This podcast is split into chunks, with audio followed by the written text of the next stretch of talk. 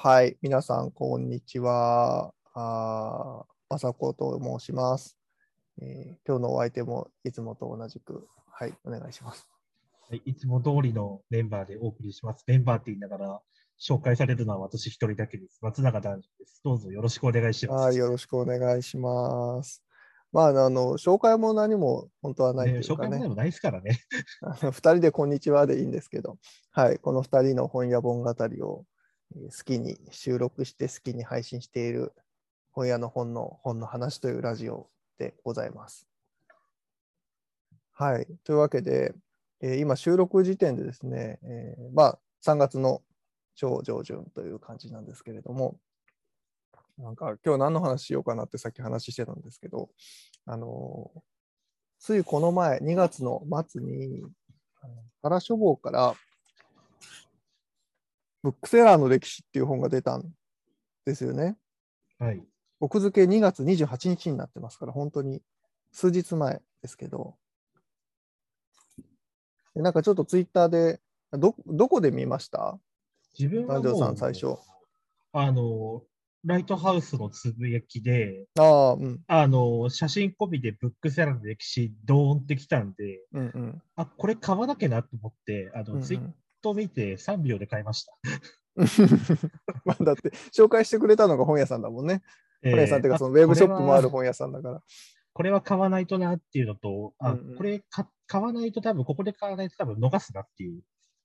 ああ、まあね、こう、思った時に買っとかないと忘れるっていうところありますからね。あとそこそこお値段的にもいいお値段するんで、うんうん。定価4200、あの本体価格だけで4200円しますからね、そうそこれ。う。うん。まあ、あのーそうですね。専門書かなっていう感じで買ったんですけど、初僕も。歩的にはそう、割と専門書に強い版元品ですしね。まあ、原書房、そうですね。翻訳物が結構厚くて、重厚なやつをしっかり出してくださってるところですよね。この出版関係に限らずね。うん割とミリタリー絡みかな、原書房お世話になったのは。あるよね。ミステリーとかミリタリーの総書のシリーミリタリーズがあるは結構、あるかな、原書房は。うんはなん結構何冊も買ったりとか、うんうんあの、あそこの本には、版元さんにはお世話になってますっていう版元さんですね。うん。そうそう、結構いい本出してそうですね、か。そう、本屋系だとやっぱ、うん、原書房が出たりとか、国内だとやっぱ弁政出版とか、あ、弁政出版。ね。うんうん。弁政出版という出版社があって、えっと、まあ、出版関連ものの、せんまあ、バリバリの専門書というわけでもないやつもたくさんあるんですけどで、も結結構厚くて、ね、あのいいお値段する本出してくださってますよね。この前、あ、でも、2月かな ?2 月の末ぐらいに、えっ、と、なんだっけ、えっ、と、書、あれ？書物印刷本屋でしたっけな？あの、ああ、はい、はい。あ、書物印刷本屋って、あの、韓国とかの事例も載ってるやつえっ、と日中韓のあの本とか本屋とか出版に関するあの、まあ、論文とか集めたような、あのうんうん。まあ、いわゆる書士学系に近いようなところの本、うん。あれが10冊かかったらしいです。へえ、そうなの？ああれだってすごい高いでしょ？ページぐらいでうん。1万6000円ぐらい。うん。あれ買って読んだんですけど、これ10冊かかったかっていうのは正直でしたね。そうだね。うん、まあこれも初か版が少なかったのかな？んかもしれないし、なんかこれ賞取ったんだっけな？学士、学士院関係なんだか、賞取ったような話をちらっとあの目にして、で、そのタイミングかなんかで10冊かかったよって来て、はい。あのこれ10冊かかるんだっていうのは、弁政出版から出ている書物印刷本屋、あの間中黒入ります。日中韓をめぐる本の文化史っていう、えー太くて大きな本がありまして、藤本幸夫さんかな？幸男さんかな？ごめんなさい。編集で、まあ論文集みたいな本なんですけど。はい。あのしばらく前に読んじゃったんで、あの、ええだいぶあの自分のブあの本屋本とか出版本のブックタワーのちょっと下の方にサイズ的に積んじゃってはい、サイズ的にね、あのでかいんですよ。とにかく。ええあの、すごいです、サイズ的に。うん。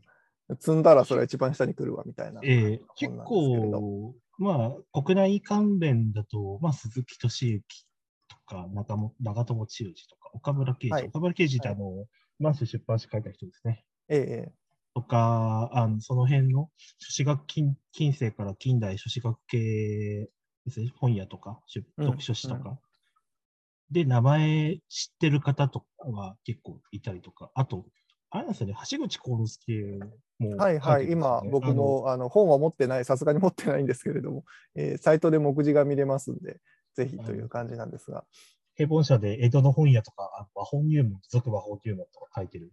えーああのの前回ね、ちょっと話題になりしましたけど、古本屋さんの店主さんで、古典石系も結構強いうん、店主さんですね。もうちょっと実際にお店に行くこと、まだ行ってないんですけどね。うんうんうん、どっかで行きたいな。とかがね、ありましたけど、まあ、そのブックセラーの歴史は、これは、でもなんか思ったより、あれなんです、僕、もっと太くて、だからね、その弁声出版のそういう本をイメージしてたから、実物僕は本屋さんに行って、実物見て買ったんですけど、あ、薄ーと思って、いや、いや、買いやすいじゃん。んって思って、すごいテンション上げて買ってきたんです。でも300作品込みでも360手前ですからね。あの、ああの本の物量を考えると薄いっていうのは間違いないです。英語版情勢かな？英語版情勢で、まあ、100、ちょちょ350ページだから、塚が3センチギリギリ超えるかなぐらいのところで。はい、うん思ったより薄くて、思ったより読みやすそうと思って買いました。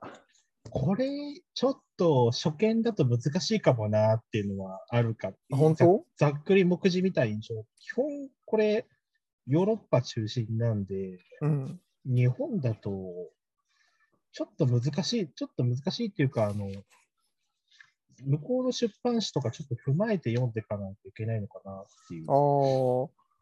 なんかあの、前提として僕らなので、まだ買ったけど読んでないので、今、外見と目次と奥付けをだけを見ながら好きに語ろうと思ってるんですけど、目次ね、うん。えっ、と、どうなんでしょうね。でもこう、古代から始めて、近代、今日の書籍販売量という感じで3本立てに大きくなっていて、最初の古代は、でも、ローマとか極東ではみたいな、まあ、多分日ケースもあ本って中中国か。中国の紙の話からなのかな、もしかするうん、なぜかね、日本のね、江戸時代の書店の図版が載ってますね。と。ああ。パラパラめくっていると。ああ、多分ヨーロッパの書籍市、多分フランクフルトが出てくると思いますね。とかだよね、きっとね。うん。フランクフルトブックフェアとかですけど。そう、千、千何百年 ?400 年代くらいでしたっけ？確か。フランクフルトって始めたの。だっけ？あの本があるよね。あのえー出版産業の起源と発達っていう本がありまして、えーこれは出版同人という出版社から出ている本なんですが、これはそのフランクフルトブックフェアの歴史というか発っていうか達？っていうのを語ると、おおむね、まあ、西洋の昔の本屋の歴史になるよっていう体で書かれている。まあ翻訳本ですけども。でもこれもだいぶ古いですからね、翻訳本。そうですね。この本自体が1974年の本ですから。そう大元も1900年代前半ぐらいだけど、あ、元本ね。元本翻翻訳前の元本ね。ああのちょ著者の序文だと1910年であるのあで、ま、あ、そうなんだ。相当前だね。まだまだあの第一次世界大戦になる前の頃ですね。うんうん。大体そっか、1300年、14世紀、15世紀ぐらい、14世紀か。15世紀ぐらいで、フランクフルトブックフェアって、まあ、本当に大元が始まったような感じっぽいですね。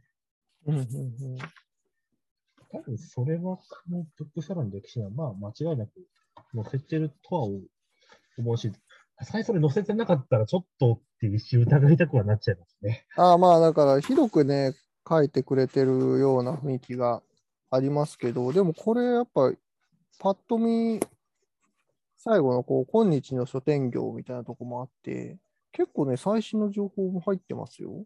うん。え読み方的2020年とかコロナみたいな単語が今拾えたけど本当に？うん。これ初版元本の初版いつなの？これ。これどうなのえーっとああ2021年ですね。わあ翻訳が早い。仕事が早いよ。翻訳の。すっごい早い。翻訳本って結構出てから2、3年は基本待たなきゃならないっていう。すぐ判権取ったんだね。すごいね。あ、すんけ判権って翻訳権を取ったんですねっていう意味だけど。ああ、でもそうだ。2020年最後の方。出てきてますね。出てきてますね。だから本当に最新の、まああの、さっきもちょっと出ましたけど、著者はフランスの先生なので、ねフランスの事例を中心にとはいえ、かなり直近の事例まで入っているということですね。あとは、あれかな自分がちょっと欲してるのはあれですね。うん現中、現書じゃなくて、まあ、参考文献一覧ちょっと載ってるんで、この辺読んでいくのいいのかなと思いながら、これ基本フランス語なんで、ね、あの、ちょっと理解するところから、フランス語やってないからわからないんですよ。参考文献がね、そもそもね、ちゃんと着中でついているというのは、ええそれだけであの読書の信頼感を上げるんですけれども、まあ、あの当然、ほぼ全部、その引用先はほぼフランスの語の文献で、それだよね。でもあれですね、ちゃんとでも、あのー、2019年にあの翻訳、日本に出てる白水社の世界の書店を旅するってあの、うん。あれもちゃんと参考文献に載っけてるんで、あちゃんまあと最新のところまでは、文献的には網羅できてる印象はあるかなっていう。まあ、世界の書店を旅するはさ、でも言うてエッセイだからさ、まあ、エッセイまあ、その、そういう本があって読んだよみたいな引用じゃないかなとは思うけどね。その、これは、歴史を語る上ではそんなになんか引用としては重要じゃないかなという気もするけど。でもまあ、その辺までマークはしてるっていうか、フォローしてるんだなっていうのは、あの、個人的には、お、ちょっといいんじゃないっていうか、すごいなっていうところは印象としてあります。うん。なんかあの、うん、読み方的に、あの三三章先に読んだ方がいいんですかね。どうなんだろう。読んでくれる、つまみ食い的な読み方ですと、どっから読んでも楽しいとは思いますけど、思うんですけど、まあ、近代の書店が知りたい、フランスの書店事情が知りたいんだったら、まあ、三章の今日のうん書籍販売業から読んでも全然ありだなという気はしますね。結構ページ数が多いんですよ、それはそれで。結構、まあすごい100ページ、90ページぐらいかな、3章だけで。あ全体の3分の1ぐらい。ああ、これも結構、使ってるな。入ってますから。うん。あと、ちゃんと2章のところであれなんですよね。パリのブキニストの話も、なんかさ、写真も載ってますね。あの190ページあたりにブキニストの写真が。うーん、これ確かセーヌ川で、本当だ。確かセーヌ川の古本屋確かあったはずなんですよね。そこ読んでからの方が理解しやすいのかな、あれエッセイだったっけ？あの、その、ブキニストっていう古本屋さんがええある,、あるんですあるんですかね？これをざっと見ると。そこの、えー、と写真が引用で載っているのですが、ブキニストについての本が別にああるのかな？確か、セーヌ川の古本屋だっけ？セーヌ川の古書店だっけな？ほうほう。確か、あのーあったはずっていうか、あのー自分の本棚に確か刺さってるはず。えーとね、セーヌ川の書店集か、あれは。どっから出てる本です？えーと、これは確か、集英社からですね。どうなんだろうな。セーヌ川の書店主？まあ、ちょっと積んどくしちゃってるんで、これ、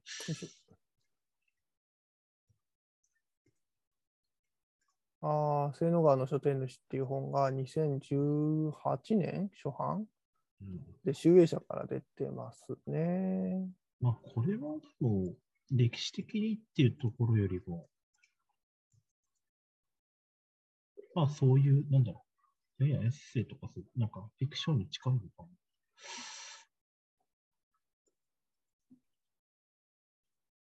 ちょっとこれは、あの、そそのうちちょっと読んでいかないといけないかな。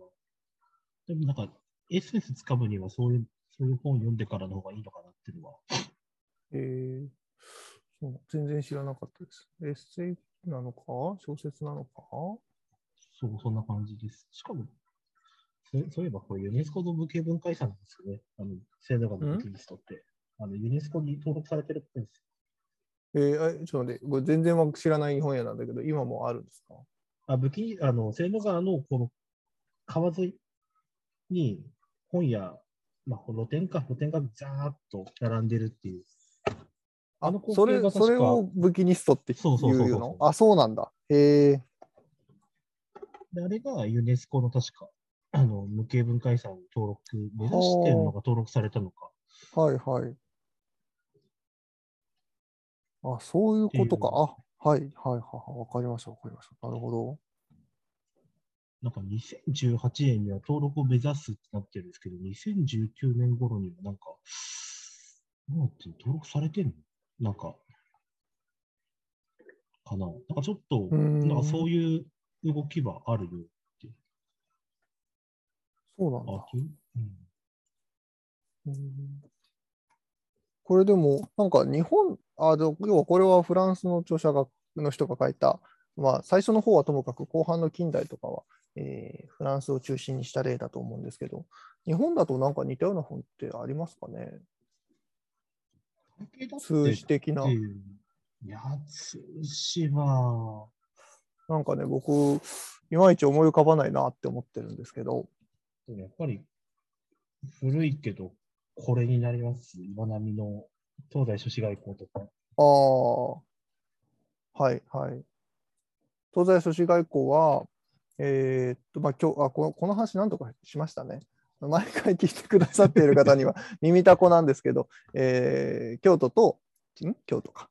と神保町の、うんえー町の政治の歴史から、まあ、本屋について語ってくれた本で、えー岩波新書から出ているので、手に入りやすくて読みやすいっていう今も増刷ちょいちょいちょこちょこされてるんでしたっけ、これ。あ、わかんないまあ。僕、古本で買いました。自分がこの前企画したフェア、あ、紀ノ国屋さんでやってたフェアでも確か並んでた記憶があったようなかったよそうなんだ。な。1979年初版かな、ええ僕が持ってるやつはね。自分もこれ初版ですね。1979年の。初版はそうだから、まあ、じゃあなんか、改版とかしてなければ多分79年が最初に出たんでしょう。そうですね。第一冊だからそうですね。多分非常に読みやすくて面白い。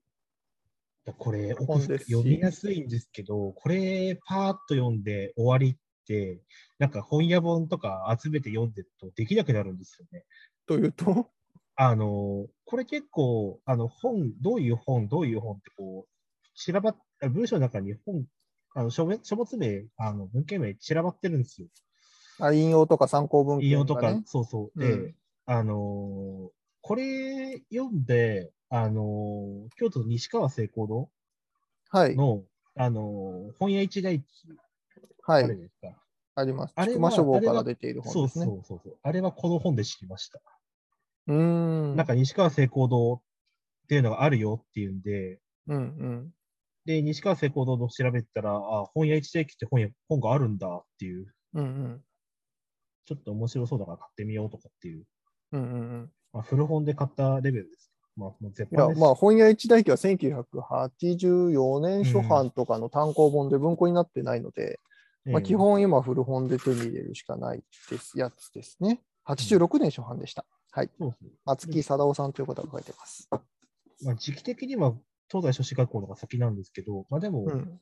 西川聖コードっていう本屋があったんだって、ちょっと調べてみたら本があるんだっていうきっかけ、うんきっかけとしては、うんうんあの、この本結構、あの、すごいっていうか、ああ、奥深いっていうか、なんていうかっていう。そうですね。あのー基本は、なんだろう、いろんな文献を調べて、えー町の歴史と本屋の歴史を書いてくださっている本なので、まあ、当然ネタ元があって、当たり前だけど、新書だからね、あのーネタ元があって、分かりやすくまとめてくださっているやり方なので、えーあ、こんな本にはこのことがもっと詳しく書いてあるんだっていうのは読んでてたくさん出てきますよね。うんとか、あと、うん個人的に欲しいなって思ってたのが、うん。あの、すごい頭の4ページぐらいに出てる、あの井上和夫って人の、うんあのあ東大書士外交の、の4ページ目ぐらいそうそうそうそうはいうんあの、慶長以来、しょえーし商売、諸売集団ななこれは。売だから、買う字かな多分、旧字体の。うん。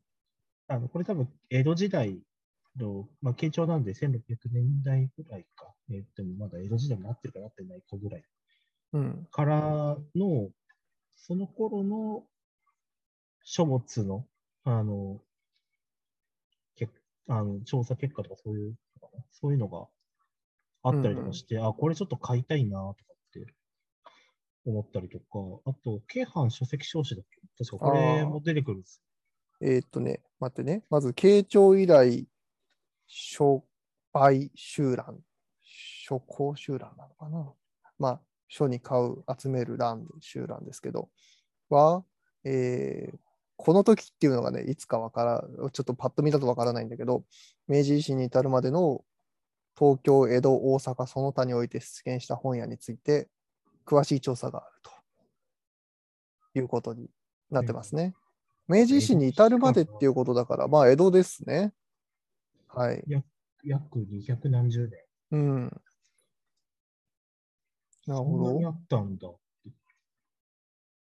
うんうん、あと、ごめん。えっ、と、なんだっけ、もう一個は。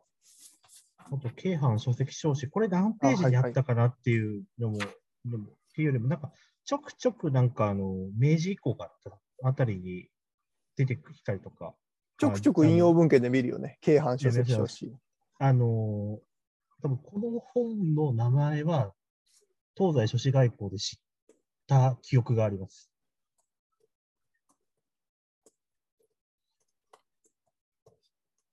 京阪書籍書士はね、昭和3年の発刊。よ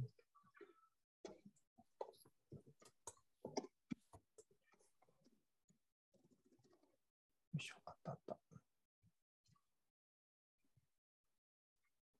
これは京都の本屋仲間とか、大大阪まあ、京阪だからね、京都、大阪の本屋仲間の本で、すと。本屋仲間っていうのは、まあ、明治前半ぐらいまでを扱ってるのかな。えーまあ、な本屋仲間なんで、江戸期から明治ぐらいでうん。すかね。仲間って言ってるところなんで、まあ、なんか五十嵐書店にあったけど、まあ、もう売り切れてるかこれそこそこね、あの、ないよ、これ。この本。僕も調べたことある昭和。3年出て、再販かかっ、じゃあ、だから復刻がかかってるはずんですよ、確か。昭和43年出版版みたいなのが。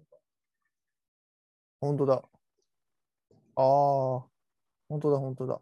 5000円ぐらいで買えますかね。えー、夫はこれ、えー、どこ？出版タイムス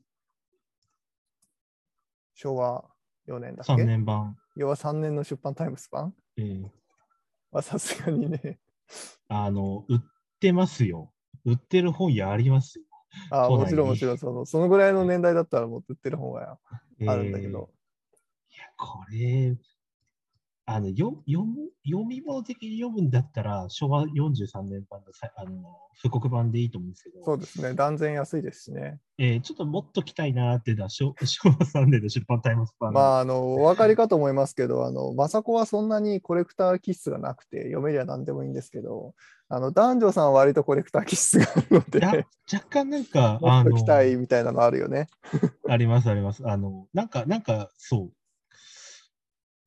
でも読む本は読む本でもっと来たいし、でも、なんかコレクションうん。はし、まあ、読む方の実利の方が大きいんですけど、でもなんかうんうん、やっぱり、持って、持ってたいなっていうのは、うんうん。まあ、多分持ってたいなって、あの、扱いに困るってオチが待ったんですけど、うんうん。これでも、あの、えっ、と、東西諸子外交の話ね。東西諸子外交の話で言うと、あのーまあやっぱり読み方のざっくりとした印象としては、やっぱり京都、大阪の京阪の出版というのは今話したみたいに、史料的にも歴史的にも比較的明治前半ぐらいまでの話が多くて、この東西諸子外交でも割とその辺の方にページが割かれている印象。そうですね。うん昭和はそんなにページ数ないんです。あるにはあるけど、もちろんゼロじゃないけど、どっちかっていうと、まあ、明治期までの方が大きくページが割かれている印象で、まあ逆に神田はそう、神田明治からですね。そうなんですよね。あのすごくざっくり、あの概説すると、まあ、大学ができ始めて、その周りに本屋ができ始めてみたいなとこから始まるみたいなとこところををまず最初に書いてくれてて、それ以降はまあ細かい本屋の話とかが入ってるっていう感じなんですけれども。ああ、この辺。だからやっぱその辺が京都と京都、京阪、京都、大阪と、えー東京の、まあ、出版の役割、位置づけというか、歴史的な変化みたいなところが感じられるなと思いながら読んだ記憶があります。まあ、もともとそうですね。文化の中心は本来か髪型だったのが、まあ、うん明治以降、こっちに、東東京に移ってきて、まあ、もともと結構時間差で東京に移ってきたのか、文文化的なものの中心も。っていう印象があるんで、まあ確かに東京の本屋の話するんだったら、その100年、明治100年、明治以降の100年っていうのは、から書くのが重要なのかなっていう。そうね、まあ、あと書籍というか雑誌文化がやっぱり東京発で始まっているところがある。まあ雑誌文化っていうのは割とその新聞文化とも近しいものがあるから東京発で始まってて、で、なんか流通も、まあ、書籍はずっとお髪型というかね、京阪でもあったんだけど、雑誌と一緒に載せてベストセラーを作るみたいな流れが講談社とか、あーえーと、ま、増田義一は、えーと、増田義一はなんだっけ、実業の日本社とかあたりが雑誌をね、どんどん出していって、えー委託販売性を作ってっていうところから、大きく東京中心の流通が、まあ、出来上がっていくというか、形作られていくっていう流れがあるので、まあ、そこからやっぱどうしても東京中心に、まあ、なってきてですよね、街の出版の流れとしては。っていうところがあり、うん、この本も結構東京のかつての神田の古本屋の話とか、話とか、地図結構あの重要かなって見ちゃうよね。あの。その頃の古書店街の、えー地図が載ってて、そうそう古書店の組合誌から取ってるみたいなんですけど、あ、ものによってはね。うん。神田書籍同志会誌。この道のこの辺にこの書店あったんだ、みたいなのとかですね。あの、すごい食い入るように見れちゃうんですけど。多分、スズラン通り、あの、106、107ページのところ、はいはい。これ明治後期ぐらいの神田のやつなんですけど、うん。まあ、東京堂は今のところだとして、うん、三省堂の隣、上田屋なんですよ。上田屋がありますね。上田屋っていうのは、あの、取り次ぎの上田屋ですね。うん。あ、多分ね。そうで、海進堂？ああ、とななんか文房堂があるあたりなのかな、この海進堂がある。うんうん。今、今の文房堂、あの、はい。文房具屋の、あの、なんか、えー三省堂のね、裏口の出てすぐ目の前のとこ、カラオケ屋の隣かな？はい。あそこのらへんか、そう、その隣なのか、か、もうちょっと、東京都寄りのところなのか。そうですね。そっか。不残坊もフズラン通りだったんですね。うーん、ああ、これを見るとそうですね。今、版元東京堂のハス。まあでもあそこの辺、不残坊ビルってあるからね。確か。ありますね。そっかそっか。東京堂の蓮向かいぐらいに不残坊が位置しているんですけれども。今、とかそういうのがね、ずっとありますね。見れちゃう、見れちゃう。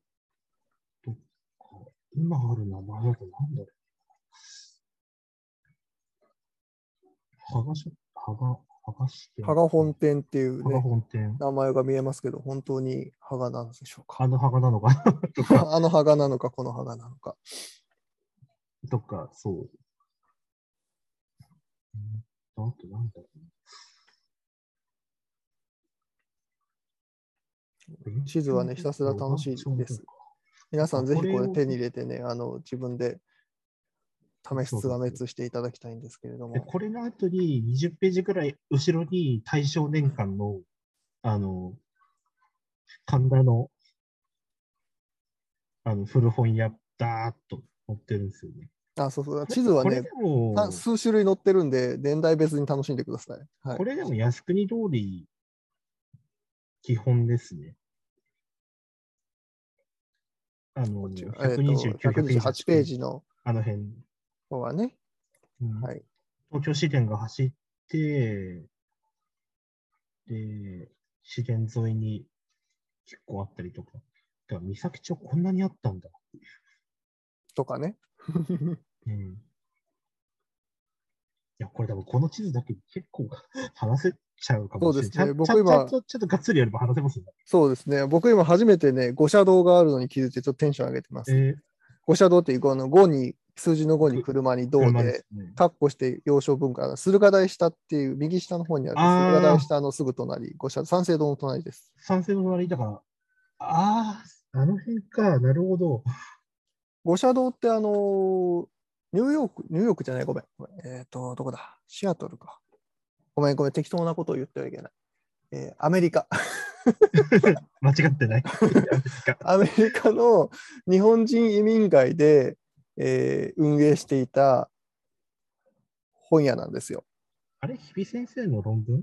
そう、日比先生の論文にね、あの書いてあったんですけど、本屋で、でまあ、その要は移民移民街があるから、そこには日本人がいるので、日本語書籍が求められているので、えー向こうに行った人が開いたお店で、でも結局仕入れは東京からするわけで、それでなんか東京に支店を開いて、でかつそこでなんか文具とかも売ってた、そのアメリカの文具とかを仕入れて売ってたみたいな話が書いてあって、へえ、どの辺にあるんだろうってずっと思ってたんですけど、今分かりました。この感じの、これここかが、みたいな。その、ご五社堂なのかなってところはちょっと。でも、洋書文具って書いいてあるから、それはこれ五社堂、あ、その五社堂でしょあう。うん、間違いない。これは間違いないと思います。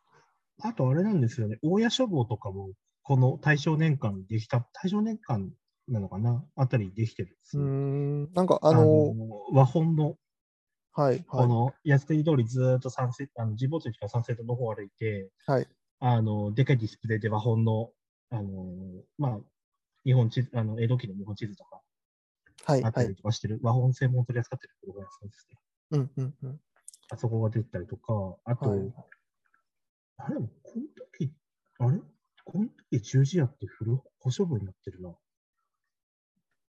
うーん、あの、今堺新、スケジっていうのかな？今新刊になってるんですけど、まあ多分名字見ればわかると思うんですよね。堺。酒井さんとこなんだね。あの、伊勢戸の、ええ。えーと、二代目？の、弟になるのかな？確か。あのー要はこの大正10年、大正10年とかになると、だいぶ、あ、今はもうあるぞ、みたいなところが、パッと見だけでも相当わかるようになりますね。さっき最初に見てたあ明治後期とかだと、あれ、ここはここかな？ぐらいなんですけど、あ初代の弟ですね。初代酒井騎士の、あの、助治なのか、助春なのかわからないんですけど、十字屋を神保町に起こす。結構若くして亡くなってます。そうなんだ。えっ、と、一大斉正堂、10年一斉堂出身チームみたいなのがありましてね。っていう話もまあ前にしたからまあ割愛しますけど、それ酒井さんちなんですよ。。っていうか、完全に一族です。はい。堺一族が、いろいろ親族がいろんなお店独立してまして、まあ堺と聞いたら一斉堂かなみたいな気持ちになってしまう。そう。あと、まあ、ここにはないですけど、諸川とかにうんうん。も堺家ですし、うんうん。これは二代目の弟ですね。家系図、家系図がね、ねああのの、理解するのがめんどくさい手元に堺家の家系図持ってるんで、あの、一斉堂の100年、古っていう本がね100年あるんですけれどはい。あるんで、あそこに堺家の系図が載ってるんですよ。えよいしょなんで、この辺を紐解きながら見ると結構、あれですね、楽しいとか、ーうん。あと、神保町を抜けて、岩波の問い面に岩礁堂だったんですね。蓮向か。まあちょっと待って、これ映像、これさ、音声だからさ、ええ 一旦止めようや。止めよう、止めよう。いや、なんか、あの、たあの多分こ非常に面白いぞっていうこ話だけはね、伝われったと大変なことになります。あの、大正期から昭和戦後期ぐらいの古本や地図で多分2時間半ぐらいは多分いけるんですよ。そうですね、本当にね。なんか、あのーパッとね、今、パラパラ読み直した、あと見直していたんですけど、意外となんかこの本ベースになっていろいろペラペラかか語ってるなっていう話も多くて、なんかあの出版取り次ぎ関係は、あのー新潟出身が多い話とかも、あそうね。パッと見たらね、この本に、この本に書いてあった。この本の受け売りだった。はい。調べてみると割とそそうなんですね。新潟とか。あ長岡とかね長岡長岡とかっていうか、その今で言うと新潟だけど、昔で言うと長岡出身者が多いのはうん、あのはい、出版、当時最大の出版社だった博文化っていう創業者がそこ出てるっていうのと、まあ、あとあの、さっきもちょっと話してましたけど、一斉堂。さんも。はい、その辺から出ていて、えーまあ、ビジネスが成功すると一族呼び寄せるっていうのが当時の、まあ、よくあるパターンなので、それでみんな上京してきて、とか、まあ、近所の何々さんが東京で出版で成功したらしいよって言われたら一緒についてきたりとかするのでうん、それでまあ当時のお業界の中では出身者が多くなってるっていう話はこの本に書いてありました。意外とこれ読むまで、出版関係って長野の、長野県？長野のイメージあるよね。。うん、あったんですよ。まあ、それこそ岩波茂雄しかり。そうそう、岩波とか、あ千曲の古田とか、まだたくさんいたんじゃないか？ミス、あ、じゃあどうだっけ？ミスじゃない信州の出身者が多いんです。いや、ミスもそうじゃないか。適当なこと言っちゃいけないね。えーっと、ちょっと待っていね。どこだっけな。でもなんかその辺かああのまとめて語られることが多いような印象があるけどな。まあ、こういう本があるんですよね。出版の選手たちっていう、あのー、新州出版人、出版人この一冊っていう、あ、はあ、はあはあ、出版王国の選手たち？ええこれ長野県の、あの、出版人、まあ、本屋だけじゃなくて、版元しかりはいはい。とか、いろんな人が載ってますね。まあ、まず岩波茂雄だったりとか。とああ、ででも、あの、ミスズの創業者が長野ですね。持ってる持ってる。うんうんうん。そうだそうだね。あと、あと有名なのって、理論者、いつの創業者は帯俊人さんですけど、うんはい。あの、本もたくさん書かれていらっしゃいますね。宮前良平とか。あ、そうですね。うん。あと誰だと、まあ、結構相当掘っていくと有名な人とか、まあ、出てきますけど、まあ、割と長野のイメージだったんですよね、本僕もまあそうでした、そうでした。あの、千曲のね、写真とかを読んだりとかしたことがあったので、へえと思いながら当。まあ、思ってたんですけれど。この時は、ああ、でも、ちくまも乗ってないかも。ちくまの、ちくまの創業者乗ってないかも、この本。ああ。乗ってなさそう。でも、岩波茂雄はやっぱちゃんと抑えてるのは、まあ、そりゃそうだよねっていう。うん。千曲のね、出身者は、あ千曲の創業者は古田明っていう人なんですけど、彼は塩尻、現現在の塩尻市出身ですね。はい。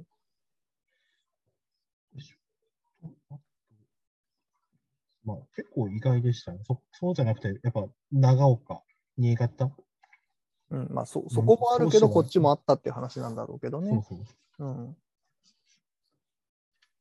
で、あと、そう、版元の話とかも出てくるので、結構ややこしいところはあったりするんですよね。本屋絡みで欲しいなと思って情報を探そうとも、たまに版元の情報が入ってくるんで、まあ多分当時はやっぱ切っても切り離せないんで、やっぱり明治期のの頃はまだ、まあ、あの、東西書士外交って別に、まあまあ、書士と書いてあるけど、別に書士って本屋だけの意味じゃないんでね。ええまあもともと、まあ出版もしてましたしね、書士って。うん。まあ、書士書輪とかその辺。でもこの本読んで面白かったのは、あの割とやっぱ大学との関係がでかいんだなっていうのは、その町の歴史の成立も、あ、神保町の話ですけど、えー町の歴史の成立もやっぱ大学からっていうところもあるし、その古本屋があちょっと面白かったのはさ、その大しえーと関東大震災ですごい焼けた後、焼けた時にその大学図書も焼けちゃうんですよね。で、そ、の、その補充で割と、えー古本需要があったとか、みたいなことも書いてあって、なんか結構切っても切り離せないというか。で、その、あその後だけではないと思うんだけど、大学図書館への商売とかもまあ大きくなっていったっていう話とか。そうですね。うん。なかなか、やっぱ神り、から、あと神田が燃えた頃の話とかなかったっけなと思って。えっ、と、関東大震災より前に燃えた頃の話、そう、確か。大火っていうのがあるんですよね。あれで一そういうことだったかな？建て替え、あれ？一斉堂建て替えってなんか、地震だっけ？火事だっけ？みたいな、どっちかがきっかけで確か一斉堂って今の建物に建て替えたような話をどっかで見たことあります。いやーでもさすがにもうちょっと後じゃない？もうちょっと後かな。東京ドーム焼けてるんですよね、そのええ神保町の大火で。旧西軍のところから燃えたやつだから、今の、ま大正有識2年だうん、大正2年の火災ってパッと見書いてあるかな？うん、大正2年2月の神田の大火っていうのがありましてあ多分、それですね。あの、うん、その話も軍ね、ちょっと軽く書いてあるかな？今の夕日閣のあたりで燃えて、まあ、夕日閣のあたりって言っちゃうとあれなんですけど、まうん。あ、近くに旧西軍っていう、あの、キリスト教系なのかな？のところがそこから、確か燃え、火が出て、神田結構焼けちゃったでっていう話があって、うんうんうん。この辺なのかな？しょっちゅう、しょっちゅう燃えてるんですよ、当時はね、いろんなとこがね。三崎町2しょっちゅう燃えてるんでですよっていうか。違うか。当時の区割りを全然記憶にし、記憶にし、あ叩き込んでないから、ちょっと適当なこと言ってるかもしれないです。うんうんああ、そうか。なんか函館みたい。言い方が悪いですけど。ど函館もどういう結構、函館も結構、あの、燃えてるの？火災見舞われたりとかして、函館大火、まあ、函館も何回も燃えて、昭和の9年が一番すごかったの函館大火って言われる。えー、ほうほその前、その頃とか、まあ、ちょくちょくう。うんい。ろんなところが燃え、あの火事になってっていうのは結構、話として見てきて、ああ、なんか、え結構そういう、結構火災に見舞われることって結構多いんだなっていう。ーういんまあでろんなところも、ね、あの、これさ、適当これはもう本当に適当なこと言うけどさ、よく考えたらそれは燃えるよね。だって全部木造でさ、木造ですし。あの、消防車もないわけじゃん。あので、まあ、下水管とかもそんな整備されてないうんわけでさ、それはどっか火が出たら火の粉飛ぶよねみたいな。うん確かにそれはそうなんですよね。完全燃え燃えるでしょうという。だからよよく燃えてんだなって思います。その本当にネネットみたいな言い方になって 本当でそのまあこれ僕僕の詳しい範囲で言うとやっぱ東京同士になるんだけど東京ドーム建てては燃え建てては燃えてるからね。ます。特にそのその頃その頃は大正とかの頃。あの新築で建てました写真バーン。でもこれはここで燃えましたドーンみたいな。また建て替えました写真バーンでこれはここで燃えましたドーンみたいなのがねすごい続く時期があるんですよ。あの新社屋とかそうあのたら今度は関東大震災というとか。そうそうそうそうそう。本屋とあの建物とね。まあでも今振り返るとそうなのかもしれないけど、でも当時はまあそれでも10年ぐらい運用してるわけですから、うん大正2年の大火と、えー関東大震災の間っていうのも10年ぐらい運用してるわけですから、それなりにガタが来るのかもしれませんが。そうんあとは何だろうな、大正年間で一番でっかい出版系のニュースとか、岩波書店の創業になるんですかね。書籍はね、うん。一応古本屋としてやってるじゃないですか、最初。岩波書店はね、最初本屋始めて、えまあ、定価販売でやるー。出版社をやり始めて、これ、どんぐらい？一年、一年もや一年やった、一年やってない。どんぐらいでしたっけ？岩波が？古本屋として活動した時期って。ああ、すちょっとわかんない。でも本屋はずっとや、割とずっとやってるはずだよ。うん。直販の本屋は。ああ、それが、それが、でも、だそれ、どうどうだろう僕は分からないというか、厳密に古本屋かさ、新刊書店かっていう区別、多分ないでしょ、ないですね。そんなに。新刊を取り寄せるかみたいなレベルの話でしかないんじゃないかしら。大正期になって、そこそこその辺が分かれてきたのかなっていうイメージなんですね。古本屋とか新刊書店って。うん。まあ、出版業界自体が明治期になって、もともと全部三味、あの出版流通販売三味一体とのが、こう、分化してきて、で、大正で一巻ぐらいで、本屋の販売スタイルが、まあ、もともとあったにしろ、なんか、より古本と新刊って分かれてきたのかな。そうだね。ああ前後に、まあ、多分そうというか、大正は特に末期なんだ、末期っていうか後期なに、あの委託販売制の大量販売の雑誌が出始めるんですよね。あえっ、と、それこそ実業の日本社とかがは最初に始めたって言われてるんだけど、キングが、あその100万部、創刊号100万部売ったっていうキングが、えー大正の末期の創刊な、14年創刊とかなんですよ。でもこれでもう一気にあの雑誌の流れがあの大きくなっていくんですけど、まあもうちょっと前から雑誌はもちろん売れていて、委託販売始めるとか、出版流通のその制度がある程度現代的に整うのが、まあ大正あたり。でだから多分これは、あの、ごめん、適当なことを想像で言うけれども、まあ、いわゆる新刊書店として雑誌を迷子を扱う、迷子を届くっていう書店像ができてきて、書籍と、まあ、古本も何でも扱っているような書籍と、ある程度こう、店の、店構えとして住み分けが出始めるのがこの辺りじゃないかなって想像する。るけどね。なんか流れ的にはこの辺ありそう。あ、ちょっと、ちゃんとどうなってるのかってちょっとうん、ちゃんと書いてくれてるし調べなきゃならないしきっとあるはどずですけどど。誰誰かが聞いて書いてくれます。書いてくれてる本がね、このレベルはあるはずですけれども。あるはずだし、多分少なくとも流通の側面、あ、販売の側面か。流通の側面からだったらな、うんまあ、無駄にまず初段と平台を見てからって話になるでしょう。ああ、まあそうだね。書棚と平台があーきっとある程度触れてくれている。これ、あれこの本もちゃんと、あれですよね、私、栗田拓也の私の人生を 参考したりとか、結構いろんな話が、はい、うん栗田の話とかもあったり、えー鈴木書店の話も書いてあったりとかね、しますよ栗。田拓也の追憶とか出てくるんですよね、名前が。ああ、栗田角也の強くっていう本は、えっと、ま、まんじゅう本ですよ、いわゆる。えっ、あれとあれがちょっと欲しいんですよ。あるよ。えーえー持ってるんですか？え、だってそんな高くなかったよ。あ、わかんない。今はわかんないけども、結構前に買いました。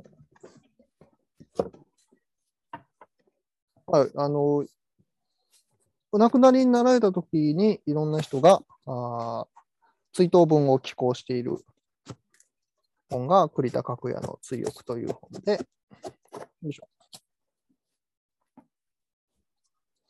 そこそこサイズ感ありますね。まあ、あの、えっと、ブックセラーの歴史ぐらいのサイズ感です。もうちょっと厚いかな。いや、めちゃくちゃわかりやすい。さあ、半径も同じですかね。え、嘘発酵処方に置いてあったんだ。か札幌行った時に買っとけばよかった。まあまあ、またの機会に。いや、まあ、これはでも、あのー本当にね、まあ、なんだ、思い出集ですから、うん去年、本当その発酵処方の近くに止まってたはずなのに行ってないっていうのが、行ってればがめつく見つけたかもしれないですけど、いや、やっちゃったな。まあいいじゃないですか。やらやらかしましたね。まあこれはでも通読するの本じゃないからね。悪い悪いけど、まあまあまあ、あの、全然読んでないですよ。参照にしたことはありますけども。そういうのちょっと持っておきたいっていうか、まあ、多分まあ、永田町に置いてると思うんですけどね、有名どころの。まあ、あの手に入らない本じゃ全然ないないですよ、栗田拓也の追憶は。はい、という本もね、あったりとかしておりまして。そうだ、その辺まあ出てくるとしたら、あと出版工房50年。出版工房50年っていうのは、小川菊松さんが書いている2作目、まあ2作目じゃないんだけど、まあ、え2つの目の本。これですね。で、ふえ復刻版の方しかはい持ってない、成文堂振興社の今はあーなんだ実用書かな？を出している成文堂振興社の創業者小川菊松さんという方がいらっしゃいまして、えーその人のうーん、まあ、半分、えっ、とね、えーとわ我が30年だったかな？自伝があるんですよ、最初にね、そもそも。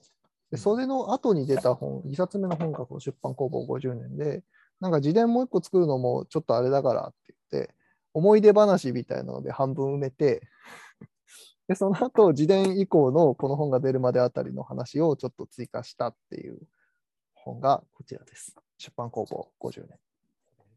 戦後の日米会話手帳の話が出てくるんですね。でもそのまあこう、えっ、と、小川さんの感想だからさ、あの、小川さんの感想なんで、なんていうのかな、その最初の出版思い出話みたいなところは、あの話半分に読むぐらいがね、うんちょうどいいと思いますが、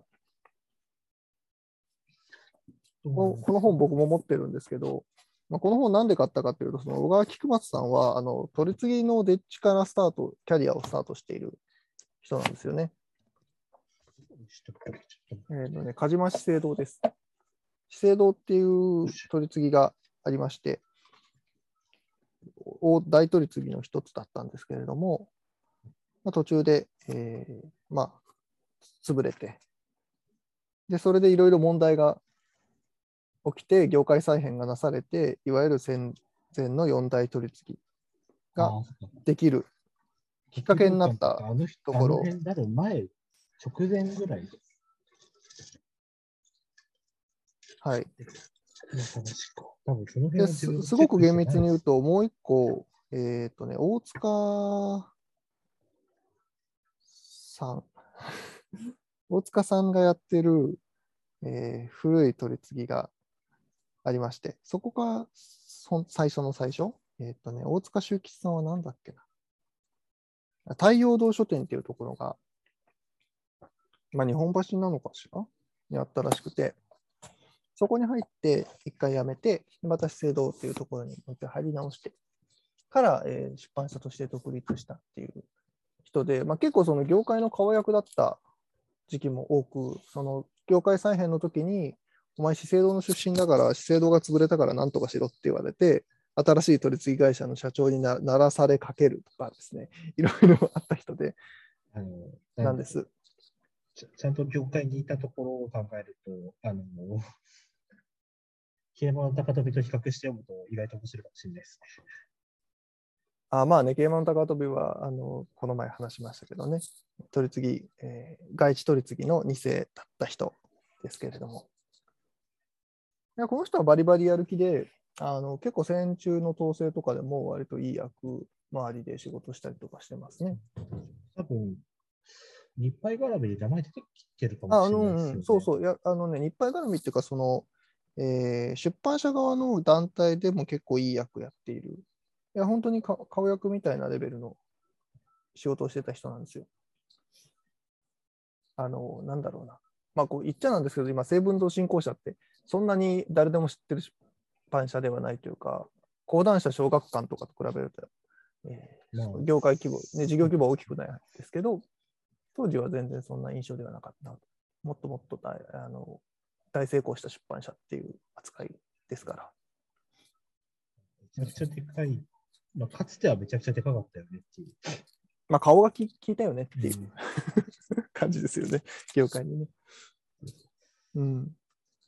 うん。この頃、あと、あの、なんかブックセラーの歴史みたいな本とかに戻るんですけど、論文でよければ、あのよくね、参考、引用されている論文で、えー高橋正美さんっていう方が書いている、出版流通機構の変遷っていう論文があるんですよ。あの J ステージとかで、えーダウンロードできますんで、ぜひご覧いただければと思うんですけれども、見てみよう。よいしょ。1603から1945。ほうほうほうこれ、そう。で、1945の続編論文がもう一本あって、えー、千そこそこ1949までカバーしてるのか9なまでですね。45から49と、割1603とから1945。わかりやすくまとまってますし、今まで話してきたようなあーと文献とかも参照にして書いてくださっているんで、えーおすすめ、おすすめ論文でございます。そうそうそのステージにあるかなんか。なんで一回ちょっと永田町行って、これ読んでこう。出版研究に入ってるんで。そうそう。あ、まあでも、あの、なんだろう、こう、こう、まあでも研究に使うためだったら全然ね、ダウンロード、えーして読んでしまえばいいと思うんですけれど。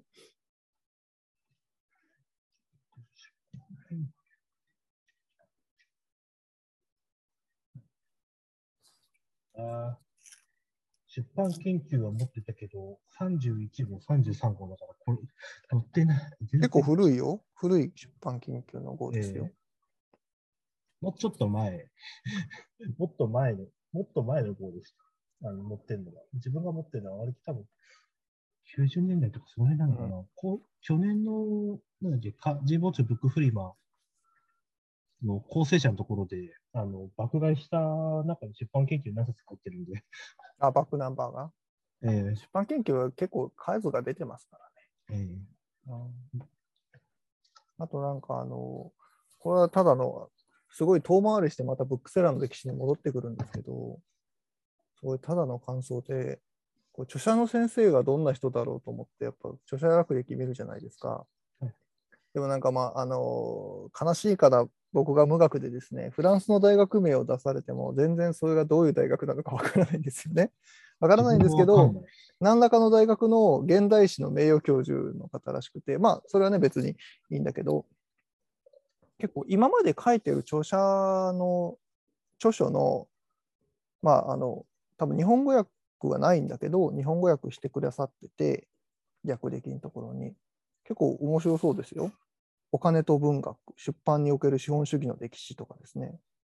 20世紀フランスにおける出版報道権力とか、フランス出版業のもう一つの歴史とか、出版の禁止、検閲、今、昔とかですね。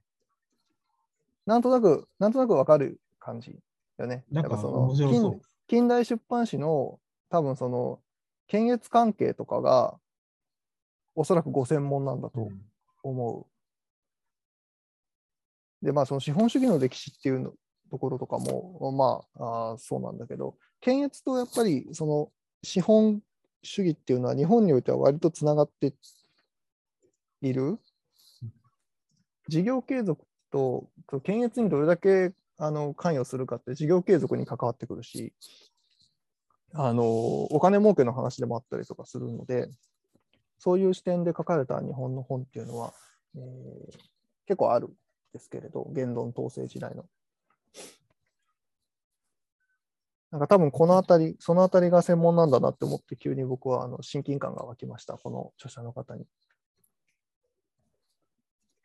なんか多分、ちょっと読んでないから分かんないんだけど、この著者略歴を見ると、一番詳しそうなのがやっぱりあの今日じゃなくて近代の書籍販売業のとこだよなって思ってます。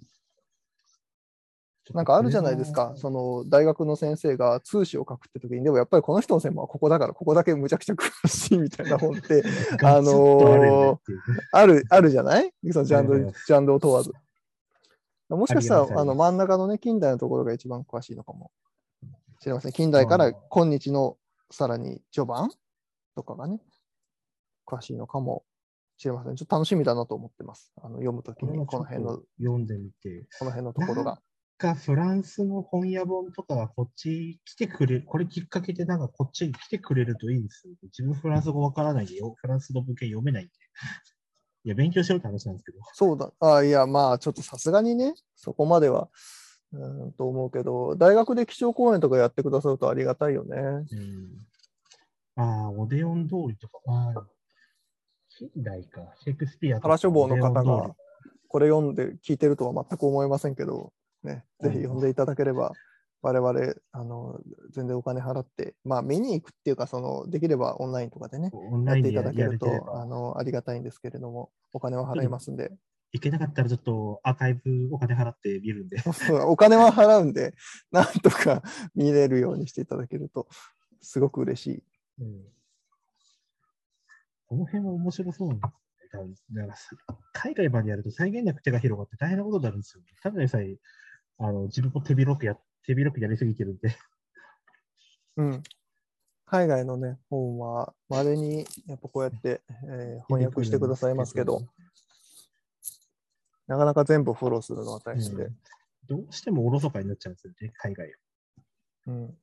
本当は海外の本屋を自分はもっと見ていくべきなんだろうって思ってたんですけど、海外旅行もね、すごい好きというか、あの日常的に行ってらっしゃいますもんね。印象印象的に言ってないです。まだ、まだだって、2019年までで、だって3回ぐらいしか、あ、そうか、行き始めたところでコロナになっちゃったって感じか。そうそうす格ごい頻度で行ってる。るなと思ってたんですけど、そうかそうか。本格化しようと思ったらコロナで全部潰れて、はい、で、この情勢で多分あと、いや、2024年、海外復帰ができるか、いや、微妙だなっていう。うん。そうですね。ちょっともうあとさ、ちょっと予想よりも3、4、5年ぐらい延長になるのかなっていう。あの、悪い見立てでいくとそんぐらいかもなっていう。うんうん。なると、ちょっと、海外の本屋の情報をちゃんとどうどうやって仕入れていくかとか。あと、まあ、そういう本屋本、海外の、うん。どうやって情報を集めていこうかっていううん考えてるんですよね。そうですね。だからまあ、皆さん、僕らは買うんで翻訳してくださいっていう 話かな？この、このまずは今の話のこう結論としては。それか、ハブの松井さんに頼むか。翻訳券買って。お金がね、ないんだよね。あそう、これを、この話は最初にしとけばよかったね。えっ、と、ブックセラーの歴史的な意味だと、あの、モンテレッツィオって本があるじゃないですか。えー小さな村の旅する本屋の物語っていうサブタイトルがついている。えーと内田洋子さんっていう方がね、うんあのフランス、あ、じゃない、イタリアのいやイタリアです。本のエッセイとかをたくさん書かれている方が、えー書いた本で、これ結構売れたんで、本好きの方も皆さんご存知じゃないかと思うんですけど、最近文庫になりまして文庫、うん去年文庫化されましたしね。なったなった。単行本は持ってるんですけど、文庫、うん文庫版って僕も文庫はちょっと持ってなくて。増補増補かかってるんだったら、されたっぽいですけどねだったら、ちょっと文庫本も買い足ししないとなっていうのは、単行本版との差分ってどこに出るのかなって。うん。まあでもこれがれたらいいです要はそのブックセラーの歴史的に言うと、おそらく序盤から近代ぐらいのブックセラーの話なんですよね。そうです。まあ、あの日本でいうとセドリアさんみたいな話なんですけど、本を背負ってあの街に売りに行ったっていう、まあ、行商に近い。うん、行商人たちのお街がありましたよっていう、そのイタリアの山奥にね。っていうところを現地取材をしながら書いてくださった本で、えー読み物としても面白いんで、これは参考文献というか、多分これを読んで面白かったら、きっとブックセラーの歴史も面白いと思うよっていうあの位置づけですかね。あと、海外本屋本、専門的なの、専門的なのっていう、海外本屋本って川出がちょっとだちょくちょく出してるとか。そうですね。まあえーシェイクスピアカンパニーの本。と書店とシェイクスピアカンパニーと優しい時間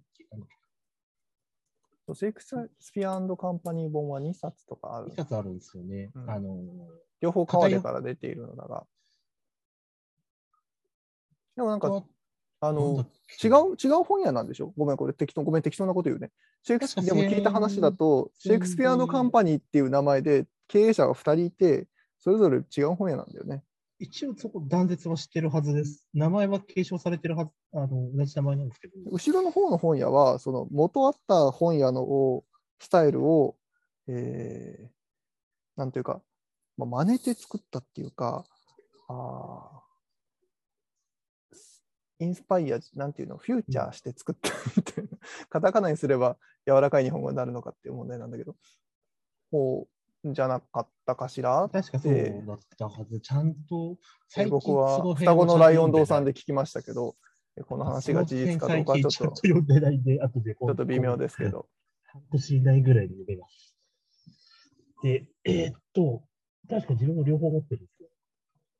これが古い、これがあの、あの、戦前、シルビアビーチ、チシルビアビーチさんの本でしょ？そうそう、あの、要は、ユリシーズのジョジョイスの頃の、うんうん。これがなければジョイスのユリシーズ出てこなかったよね。で、あともう一冊は多分、こっちの本棚に入ってるはず。な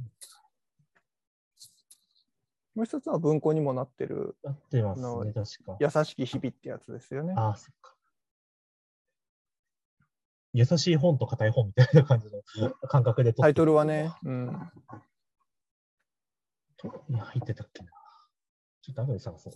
はい、まあでも非常にこう本屋本が盛り上がるのは楽しいなっていう気持ちで、今回のね、えー回を収録しておるのですけれども、はい、本屋本でも波はだいぶ落ち着きましたよね、出版の。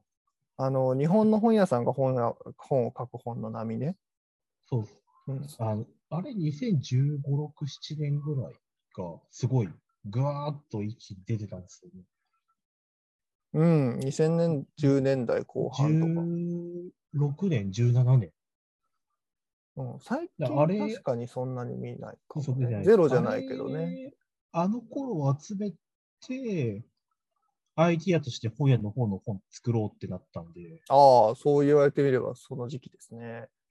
しょあの、1号出した、まあ1号きりですけど、出したの2018年なんで、まああの後、ぴまああの後、ついたのか、ついたのかどうかわからないですけど、あの本屋のこんな本に、こう、ああ、僕のね。はい。ありがとうございます。まあそれはそれでなんか一個、うん、本屋の方の本って役割終わったのかなって一瞬思います まあ、自由に皆さんね、書いていただいて読んでいただければ、ね。えー本屋本がたくさん出る分にはあの全く良い、ね、良い話だと思うので。自分も書かないとな、この辺はちゃんと。持ってる本が多すぎうんあのて男女さんは書いてください。書きたいです。あの、書きたいんですけど、あの、読む時間あるかっていうレベル。まあ、コツコツ、コツコツやりましょう。僕もコツコツ出るかな3年ぐらい書いたら一冊になりましええた。はい、多分この辺に、あの、この自分の今、右手右手あたりにある本をがっつり読んで、がっつりかけてればすご、すごいことになりますね。そうですね。